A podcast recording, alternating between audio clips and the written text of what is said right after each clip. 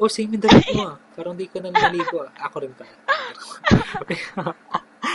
Pero yun, our, ano, our topic last episode is about the pain na nafe-feel natin, di? So now, mag-focus tayo kung paano natin deal yung pain na yun. Ikaw, ano ba yung mga na-mention mo doon? Like, hindi nabibigay sa yung same treatment. Like, ano. Paano, mo, paano ka nagde-deal sa ganun? Pero before that pala, mag-introduce muna tayo. So, hello, what's up guys? Um, hello mga kachikahan namin dyan sa sa mga sa kakwentuhan namin. Hello guys, nagbabalik na naman kami. Ako na naman to, si Kat, and this is Kuya Allen. So yun nga, Kinukuya natanong... mo pa talaga ako, no? Hindi ako sanay na tawagin kang John Allen or Allen.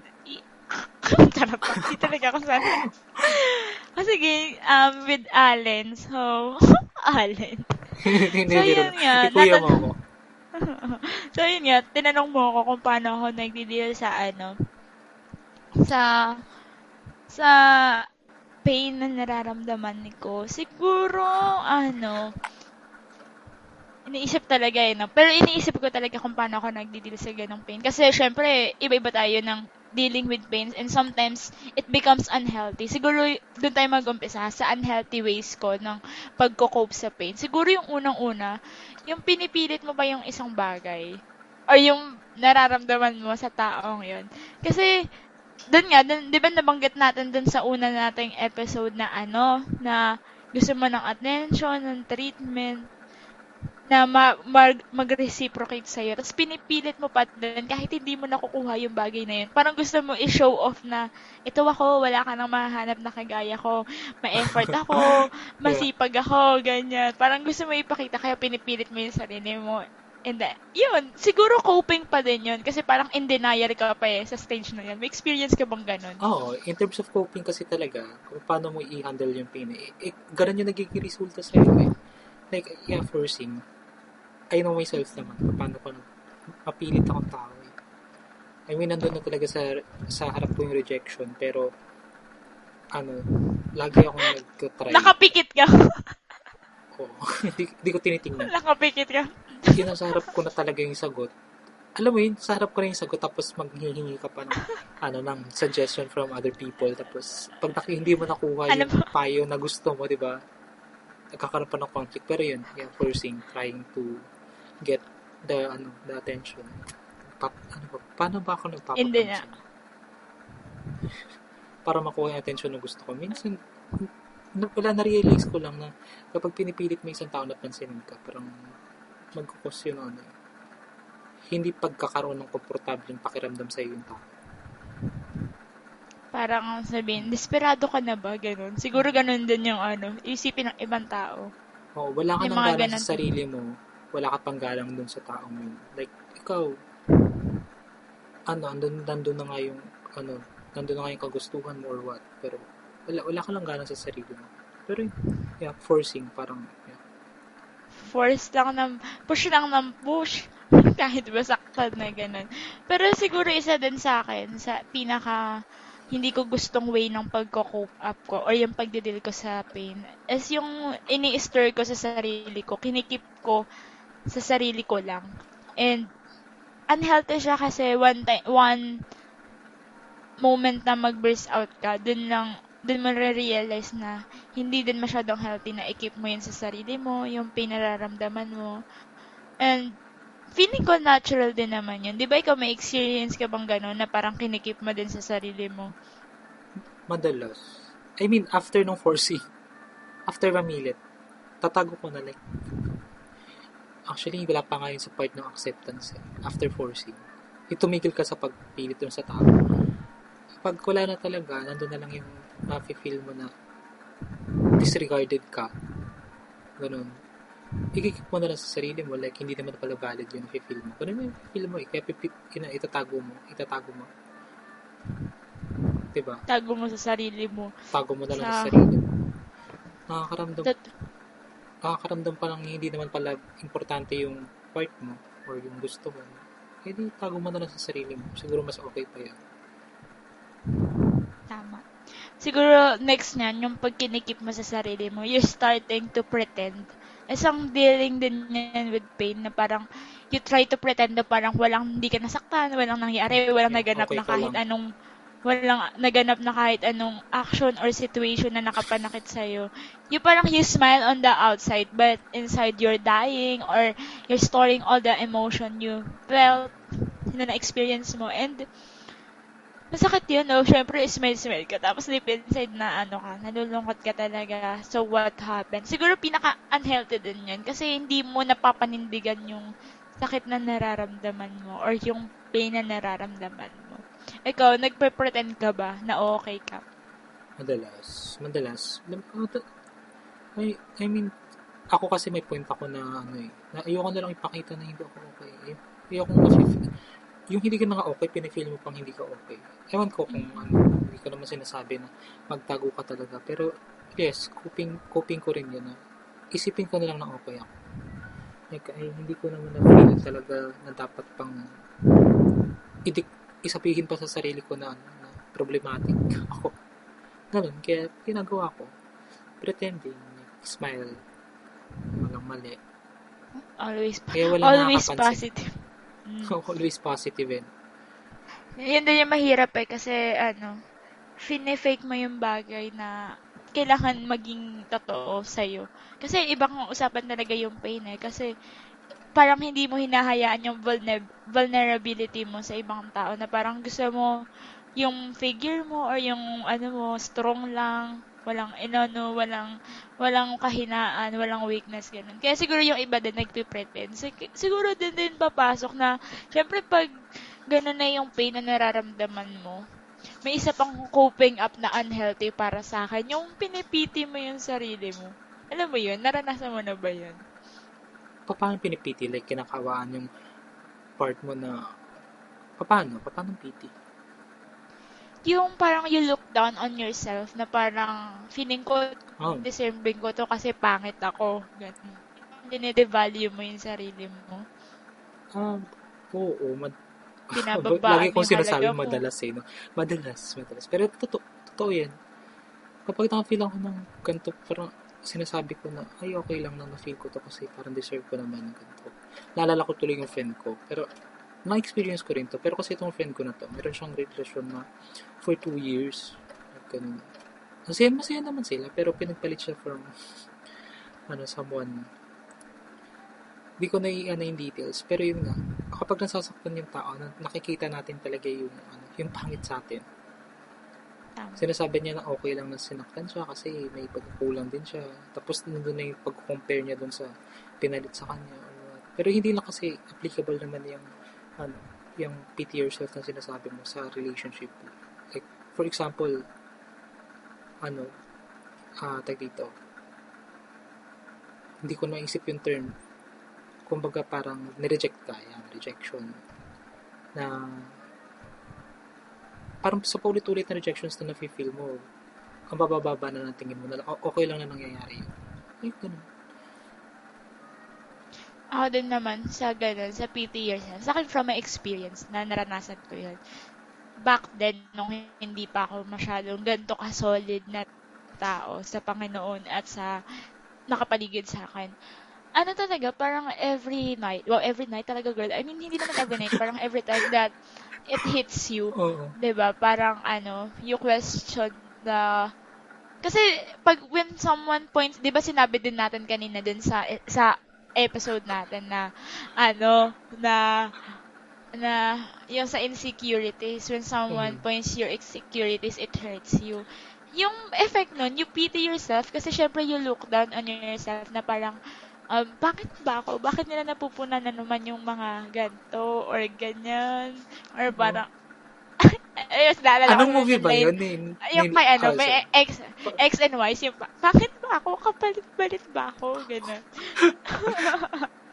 Kuhang-kuha, eh, no? Pero yun nga, ganun talaga yung parang pinipiti mo talaga yung sarili mo. Yung parang, you look yourself in the mirror and hindi mo na napapahalagahan kung gaano ka ka-worth it. You lost it. Parang nawalan ka na ng idea kasi nasaktan ka. Oo. Kung nasaktan ka, nasaktan mo pa sarili mo na. So, very unhealthy. Yun yung coping mo. okay lang na sinaktan ako kasi ganito.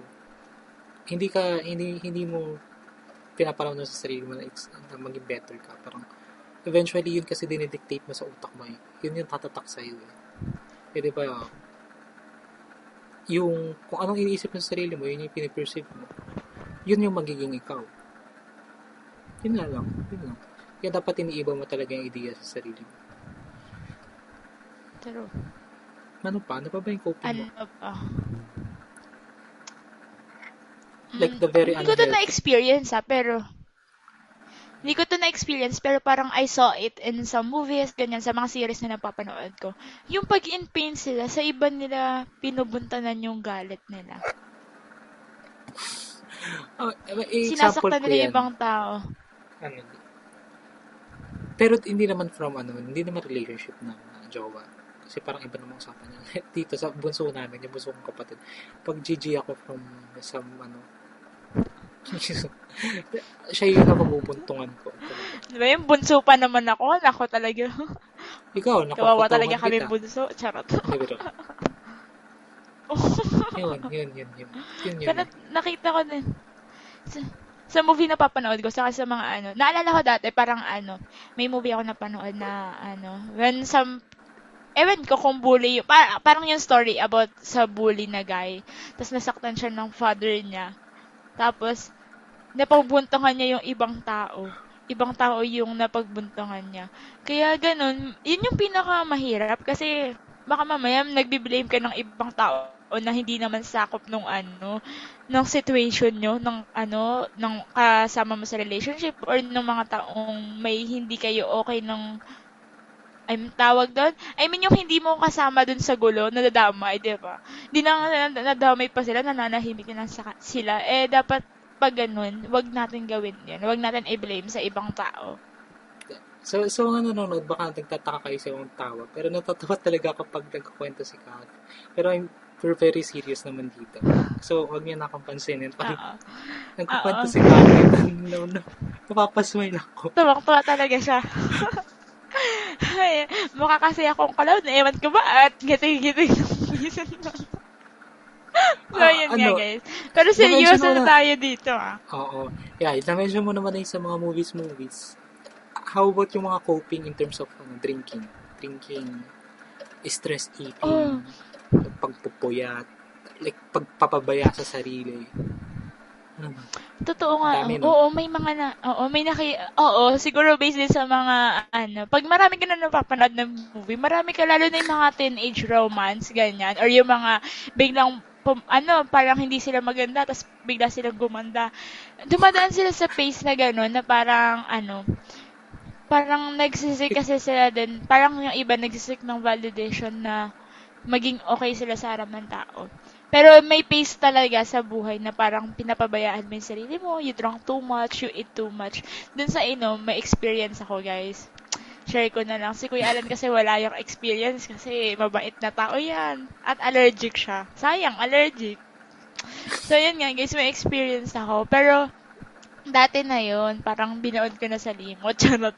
Pero, yun nga, experience ko, temporary lang. Temporary lang yung effect nun. It doesn't really erase the pain or hindi siya nag... Ewan ko kung nagbibigay siya ng comfort. Siguro sa ibang tao, nagbibigay siya ng comfort. Kasi napag-aralan ko din dati sa mga science, saka science and health, na yung alcohol, minsan nakakapag, ano siya, nagpapakita siya ng, yung effect na nagpapakita siya ng totoo or nagsasabi ka ng totoo pag medyo lasing ka na, ganun, parang yung may mga words ka or action ka na parang nasasabi mo yung mga bagay na totoo talaga sa nararamdaman mo. nasasabi. Na, na, oo.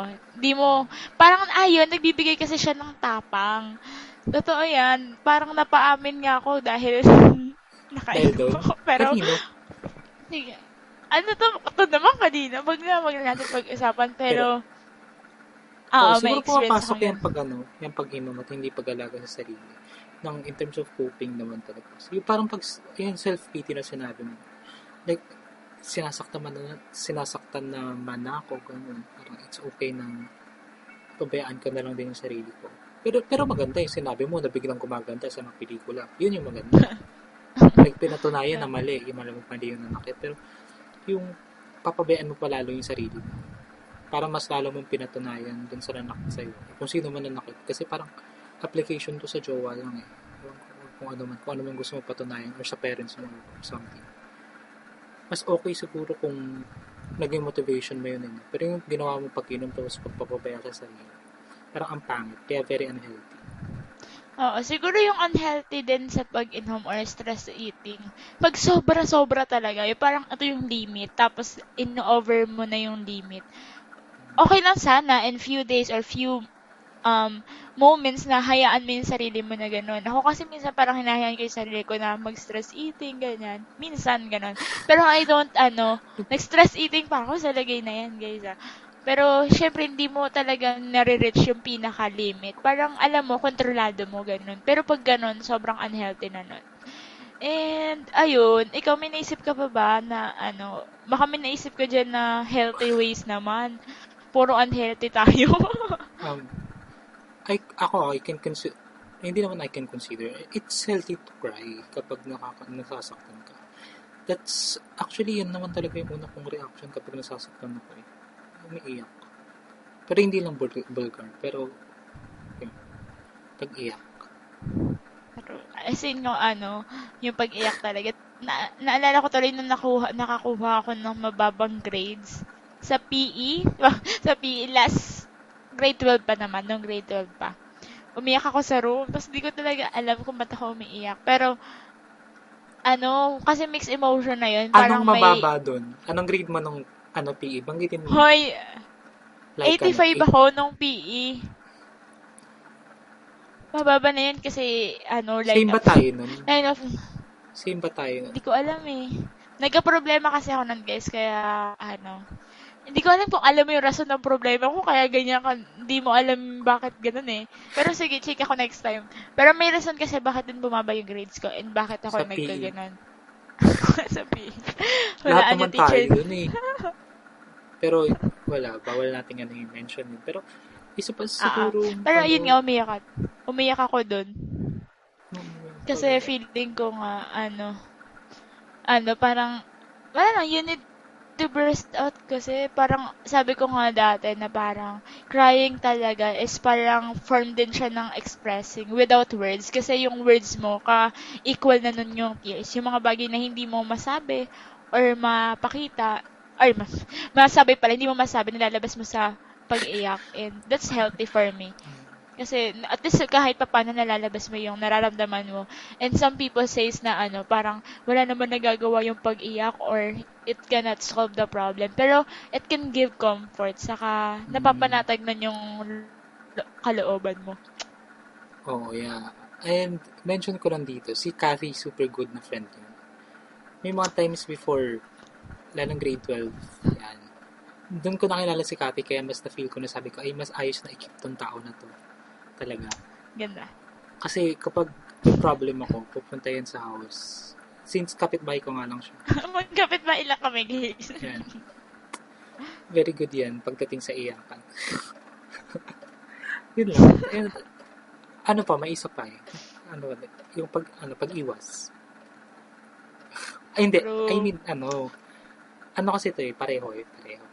I mean, dapat nga ito mag-fall sa unhealthy eh. Pero nagiging healthy ang pag-iwas kapag yung part na ano ba? Ito, kunwari, yung sa example ko kanina, is a very, he- yung unhealthy, yung forcing people. Tapos, sumunod na yung pretending, di ba? Itong pag-iwas naman kasi is pagbibigay ano sa sarili mo, yung pahinga. Pag-iwas dun sa tao na yun. If alam mo yung tao na yun yung cause ng pain, di ba? Ba't, ba't mo pipilit na pa-expose ka pa rin sa tao na yun if pwede naman na iwasan mo. Diba? Yan nagiging ano, unhealthy siya kapag umiwas ka tapos hindi alam ng tao na yung reason. Siguro, siguro before ka mag-proceed sa pag-iwas, dapat alam ng tao na yun na iniiwasan mo, yung reason ng pag-iwas mo. Or at least ma-open up mo yung problem bakit ka iiwas or ba't kailangan mo umiwas. May experience oh, ako sa ganyan. Hmm. Ayan, experience ako sa ganyan yun sa pag-iwas. Totoo yun, yung pag unhealthy siya, pag hindi kayo nagko-communicate kung paano kayo mag iiwasan or paano, parang ano kasi yung confirmation na or okay, end na to, maghiwalay na tayo ng landas or mag-iwasan na tayo. Healthy siya sa ganung part. Pero nagiging unhealthy siya pag di nyo nagawa yung ganung part. Kunyari, ako, kunyari, ito si Kuya Allen, kami. Um, we are okay today. Tapos, nung mga sumunod na araw, okay kami. Tapos, dumating yung day na may nalaman ako, ganyan, or may nalaman siya. Tapos, umiwas siya, or umiwas ako. Tapos, walang, no, walang pasabi. Parang, biglaan lang, ganun. Siyempre, magkakos yun ng confusion sa side ko or sa side niya, kung sino man yung iiwas sa amin. And then, unhealthy yun kasi it causes in something in your mind na nang nako-confuse ka na na bakit mo, ba't mo ako iniwasan? Anong problema nito? Bakit ganyan? Bigla na lang hindi na mamansin, hindi na, hindi na kinaka, hindi ka na kinakausap. Ganun. Siguro yun yung unhealthy part of that. Pero kasi, may mga tao na parang, gusto, may na, ako, natry ko na yun eh, na parang, ito yung pain, tapos, iniwasan ko talaga siya without communicating with it. Tapos ang nangyari, kinukulit ka ng tao na bakit ka umiiwas, bakit ganon, bakit ganyan. Tapos dumating yung point na kailangan mo na talaga siya i-confront kasi hindi din kasi long term yung effect ng ganong pag-iwas nang walang confirmation galing sa kabilang side. Kailangan talaga pag-usapan and kailangan yung 'di ba sa magjowa yung cool off, 'di ba? Pinag-uusapan yan bago yun maganap, 'di ba? Na parang okay, let's give space to each other. Let's um take time to realize and think about what happened to us. Ganun din siguro sa pag-iwas. And when the decision is made, dun na talaga, dun na, kailangan kong manatanggapin kung nagkasundo kayo na, okay, let's be friends or let's be friends pero let's give each other time or wag na tayo mag-usap never at all, kahit anong panahon doon na tayo mag-uusap, kailangan mong tanggapin. At ano no, at siguro yung pag-iwas kasi, pag pag-keep nung nafe-feel mo na yun, bigat din nun sa'yo, mabigat din nun sa'yo, mabigat dun sa taong unless, ah. ano ka na talaga, very good ka na talaga sa pag-iwas. Hindi pag, ano, pag-confront dun sa problem na yun. And kasama ng pag-iwas actually, pagkausap. I mean, parang contradicting yun. Pero yung minention ko nga, yung pagkausap, doon sa tao, directly, di ba? Kung kaya mo i-mention. Depende naman sa pain, sa cause ng pain. Kasi na-try ko na rin mag-confront eh. Doon sa taong very, ano, very mixed emotion, ay, emotion, very mixed signals yung binibigay. Kinausap ko, pero hindi naman naging okay. Minsan, okay yung pagkausap, pero it's the healthiest way para i- cope mo yung pain na nafe-feel mo is yung kausapin mo yung cause ng pain, ng reason ng pain. I mean, para magkaroon ng ginaw. Ako, siguro may ganyan din ako. Yung experience na ano. Kailan yun? Okay, wag na natin balikan. Charot. Pero I confronted the person din na nag-cause ng parang something in your heart na pain, ganun. I confronted him about that. And I don't know if it turns out well, pero feeling ko it turns out well naman din. Pero, ano, hindi naman, sabi ko nga, okay yung communication kasi nasasabi mo na ito yung reason. Aware siya. Kasi yun nga, ang ano unfair kasi minsan pag hindi aware yung tao na yun ng siya pala yung reason ng pain mo, 'di ba? Parang ano, wala lang, wala lang, wala siyang wala siyang idea tas ikaw, iyak ka na. Syempre bigyan mo din ng idea para sabay kayo mag-isip charot lang. Pero I mean, healthy naman yung communication pag ganun. Pag you talk about things na okay ganyan, magkakaroon ng clarification and it will turn out eventually well din naman. And additional lang dun sa pagkausap, um, uh, syempre, after mo kausapin yung mga nakanakit sa'yo, ano, try to vent out din sa mga taong malapit sa'yo, friends, family, and even the people closest you. Sa akin, ano, nag-vent out kasi ako sa friends ko, sa cell group ko, shoutout sa mga ka-cell group ko dyan, kala Ate CJ, kala Style, kala Marialyn, kala Kate, Hannah, and so many mentions, so Just mentions. Sobrang, Oo, yun. Yan sa kanila ako nagbe-vent at and sobrang helpful ng cell group namin sa ganung bagay. Dati kasi hindi naman ako ganun tao. Parang, nahi, di ba, di ba napag-usapan din natin na yung unhealthy is yung nagkikip ka sa sarili mo, hindi ka kumakausap ng tao, ganun. Or hindi ka nag, ano, nagrarant. Ako, na, nabaliktad ko yun. Pero sobrang tagal ng process bago mangyari yun. Kaya, yun lang. Ikaw, saan ka ba nag-vent out? Oh, friends, pareho naman tayo dun. Friends, sa'yo, sa'yo, kila, ano, Brigel, mga friends natin. Mapasimpleng kwentuhan regarding dun. May mga pahapyaw na pag-uusap regarding dun. Ako kasi yung tao rin naman na ayaw kung pinadirect talaga yung problem ko. Ano, parang gusto ko na may makinig or somehow. Yun, pero hindi totally yun yung magiging topic. Kasi ayaw kong masyadong feel yung negativity na dala ng feeling na yun. Kinama ko yun actually kay mama, sa mama ko. Ano kasi kayo, labandera. Labandera. labandera. Hindi, naglalaba kami, kami ni mama. Paglalaba. And kapag yun yung banding time namin, tapos may problem ako, usually nagiging madaldal ako. Pinadaan ko sa daldal ko. Hindi yun yung problem ko, pero pinadaan ko sa daldal ko para alam ko hindi ako mag-isa. Ganun, ganun feeling. Ganun feeling. Ewan ko kung na-explain ko rin tama, pero yun. Yun, sobrang ano, health, feeling ko healthy, pinaka-healthy din yun na ano, you let yourself vulnerable to certain people.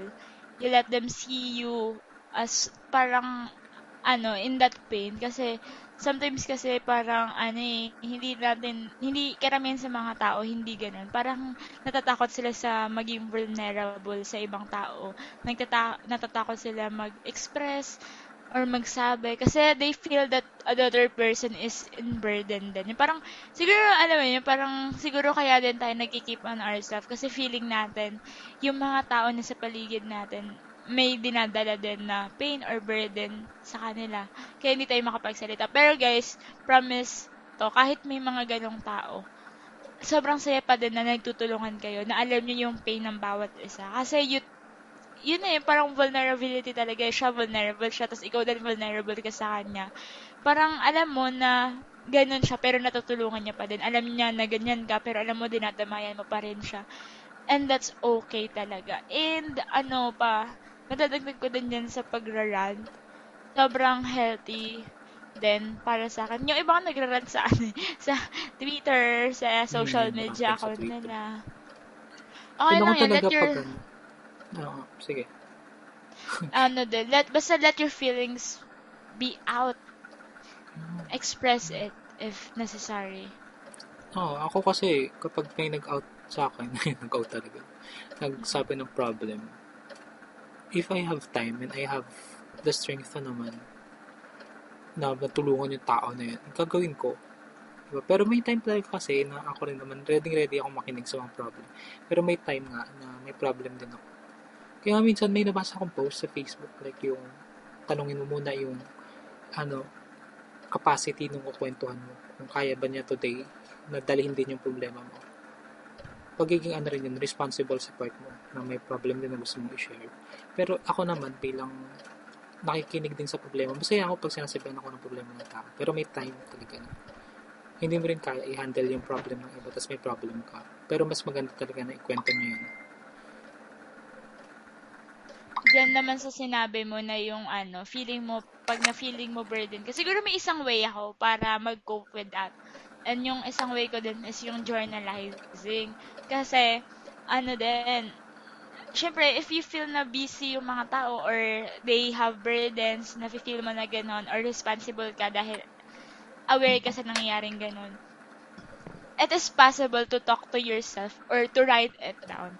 Sobrang laking effect, epekto sa akin kasi, Ah, ano, nung natuto ako mag-journalize or magsulat, partida, pangit ako magsulat, pero gusto ko magsulat ng nafe-feel ko or nararamdaman ko or na-experience ko that moment, that day, and you let it out eh. Kasi parang wala, hindi ka naman i-judge ng notebook at ballpen mo. Kaya, ah, ano, ba? So kapag nag-journalize ka, nagre nagbibigay siya ng reflection sa'yo. Sa, nag-journalize ka ba, kuya? Yes, uh, I do journal talaga. And what's good in journaling, sabi mo, free ka, free ka. Wala kang walang mag-judge, mag-judge sa'yo. Ikaw lang yun eh. Like, kung may tinago ka pang details doon, eh, hindi ka pa fully, ano, parang hindi mo pa kaya talaga. Kung ikaw, I mean, kung hindi mo kayang ilit, ano yun, i-state yun na ikaw lang nakakarinig. Paano pa sa ibang tao, diba? Kaya dapat sa journaling yung, yung free ka. And iba, iba nga, yung sabi ko, sa pag nag-journal ka, nagkakaroon ka ng reflection. Hindi ko nga lang sinusulat yun sa akin, nag, sa phone ako. Sa phone. Pero, pag nagre-reflect ka kasi, or nag-journal ka, dun sa araw na nangyari na yun, for example, may nangyari sa, na something kanina umaga na nakapanakit sa'yo, nagkakaroon ka ng reflection. And iba yung pag tinatype mo na visualize mo ulit yung nangyari. And nagkakaroon ka ng background dun sa ano na yun, yung part na yun. Next time na ma-feel mo yun, alam mo na, alam mo na paano, paano mo siya i-handle. Yun yung maganda sa journal. Yes. Saka totoo yun ang sinabi ni Kuya na when you journalize, wow, accounting talaga. journal, journal, Journal na yan. entry. You can look back kung saan ba nagkasimula yung pain, sino, paano ka nasaktan. Makikita mo din. And makikita mo din kung ano yung naging reaction mo, ano yung ginawa mo, saan ka din part na nagkamali or medyo tumagilid makaka-help. Siguro isa din sa pinaka, ito talaga sa akin, pinaka-healthy way na natutunan ko sa journey ko as human, as Christian, is yung pagpipray kay Lord. And din nga, sobrang ano talaga sa akin, sobrang healthy, ano, dealing with pain, sobrang healthy, sobrang beneficial. Unang-una, when I pray to God, syempre, you pray always day, naman, di ba? Every day, when you're happy, when you're sad, when you're in pain.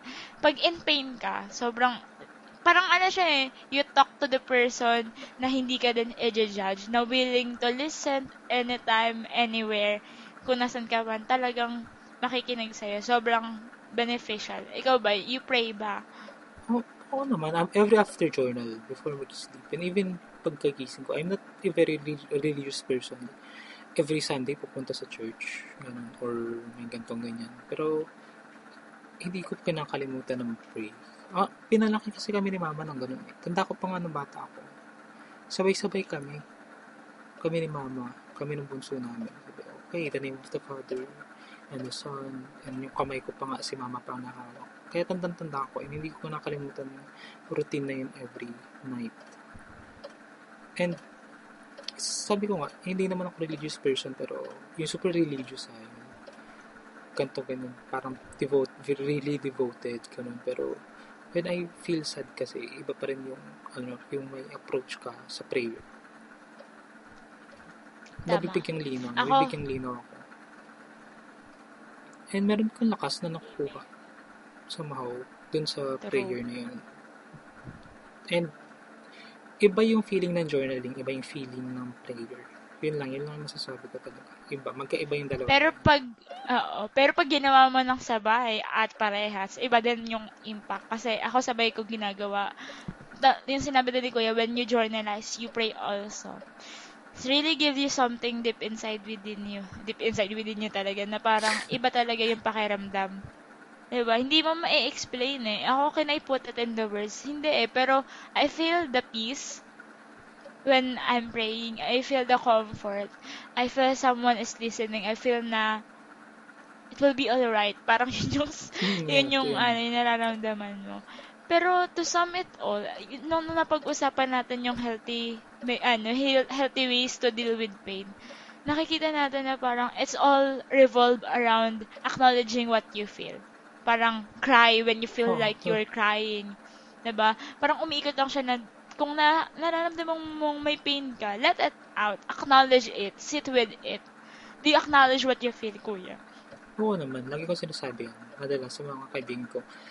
Pero ikaw, alam ko ikaw yung nag-mention sa akin talaga. Yung like, ano, i-analyze mo yung problem, yung cause ng sadness na yun. Yung pain na nakukuha mo. Diba? And acknowledge mo na nasaktan ka and saka mo i-assess after. Ang assessment na ginagawa ko talaga every time na ganun. Ewan ko kung kilala, hindi kasi ako kilala ng mga tao sa paligid ko as like that eh pili lang talaga nakakita sa akin ng in terms of journaling. Pero yun, yun yung way ko. Kapag alam ko na nasaktan ako, ina-analyze ko talaga kung saan galing.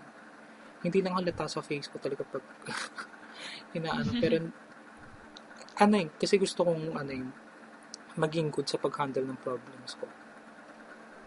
And yun yung way ko ng pagtanda, ng adulting. Like, magiging responsible na pag, ano kasi pag pag ina-analyze mo rin at inaalam mo yung mga bagay na nakakapanakit sa'yo, actually, pag-care naman niya sa sarili. Diba? Self-care. Ako talaga, ako din naman, it's a long way run before ko natutulan tong bagay na to. Saka, parang I learned it on a hard way.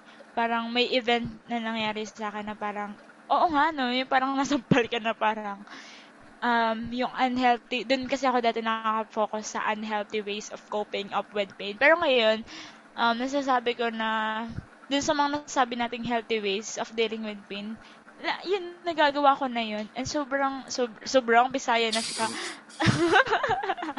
sobrang happy ako na, ano, na natutunan ko yun as I grow as a person. Na natutunan ko mag-acknowledge ng feel. So, I allow myself to be sad. Parang allow yourself to be on that pain. Kasi sabi ko nga, hindi mo talaga matatag, ma, matatago yung sakit. Hindi hindi ka makakatago doon kasi kahit anong tago mo mahahanap at mahahanap ka noon.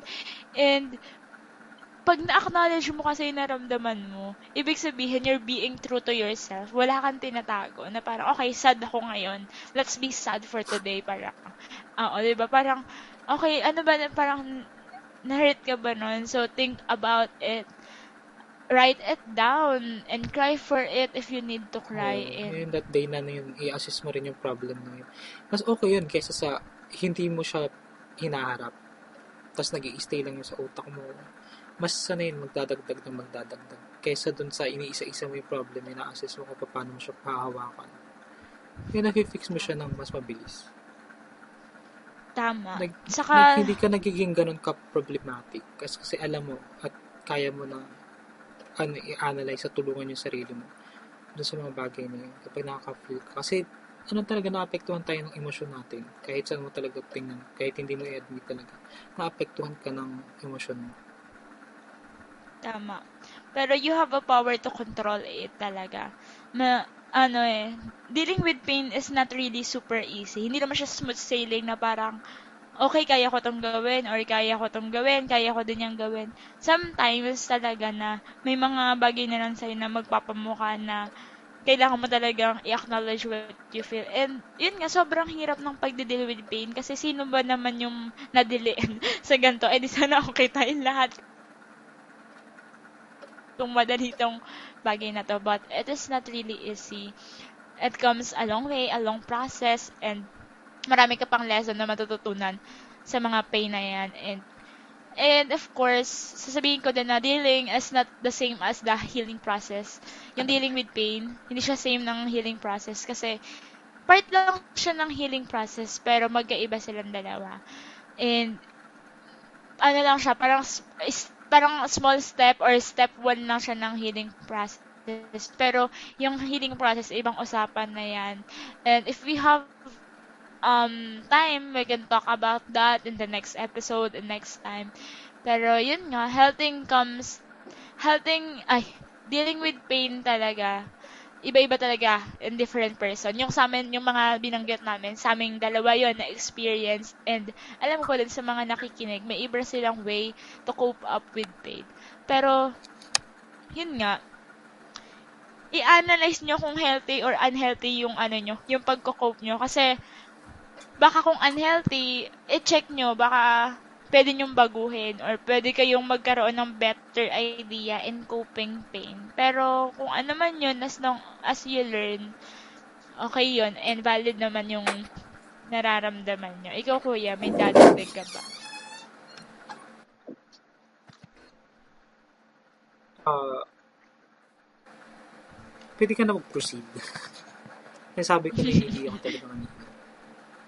So, yun guys. So, thankful kami dahil nakikinig kayo hanggang dulo na And we're so grateful. Sana may natutunan kayo and napulot kayo sa, sa amin na something. And, yun nga, mahirap talaga mag-deal with pain. Pero as long as you acknowledge what you feel, paulit-ulit, acknowledge what you feel, yun, talaga, yun pinaka mahirap pero pinaka useful na magagawa mo in dealing with pain. And yun, for today, sobrang sobrang seryoso ng usapan natin. No? Pero bago tumatapos, syempre, thank you muna dito sa babaeng to. Sa babaeng to, no? Sino nga ba siya? ano, si, ano, Sino nga ba siya sa puso ko? Charot. So, um, salamat sa nag-suggest ng aming topic si ang aking pinakamamahal na cell group leader and mentor sa cell group namin si Ate si Kristen Joy Salveta. So we are so thankful for you for supporting our podcast and thank you sa suggestion. Sobrang Yes. super dami ng suggestion. Thank you, thank you. Kala ko, ano, kala ko yung website na ginawa ko is masasayang. Baka, okay, baka ano lang. Pero, very happy. Nagkakaroon tayo ng interactions talaga. Lalo na sa mga friends mo. Very Totoo. thank you. So, yun nga guys, kung may mga suggestion at feedbacks kayo, please hit our link, our website, and type nyo lang kung anong gusto nyo sabihin. And kung may quest- feedback. Tatanggapin Ah, namin yung kahit anong feedback na yan. So, yun, that's all for today, and this is Kat, and that's Alan. And eto na. Kuya Allen. See you, Kuya Alan. Si Kuya. See you, and Kuya Alan. See you on our next episode. Bye-bye.